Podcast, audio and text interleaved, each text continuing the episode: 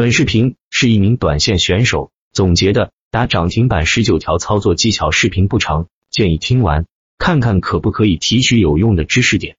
一不涨停绝不买，一定要到最后一档卖一才确认买入，不能贪一两分钱或一两个点的小便宜。经常有个股冲高到最后一两档就止住了，没有资金带头扫板，然后回落了，打板大忌，没板就进去日内吃面。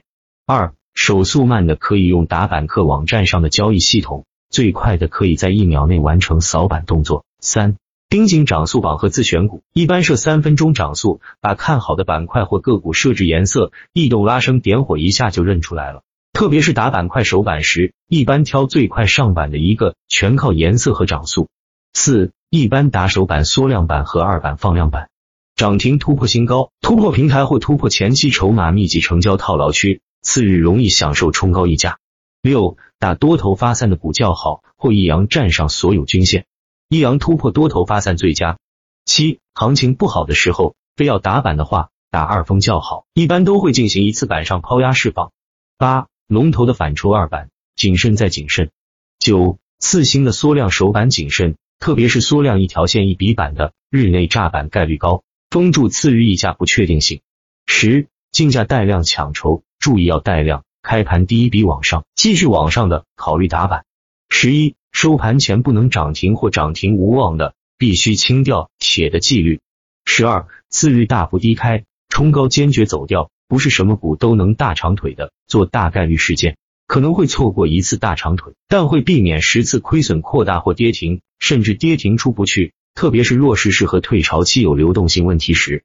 十三低开被分时均线压制。多次冲击失败，一般是卖点。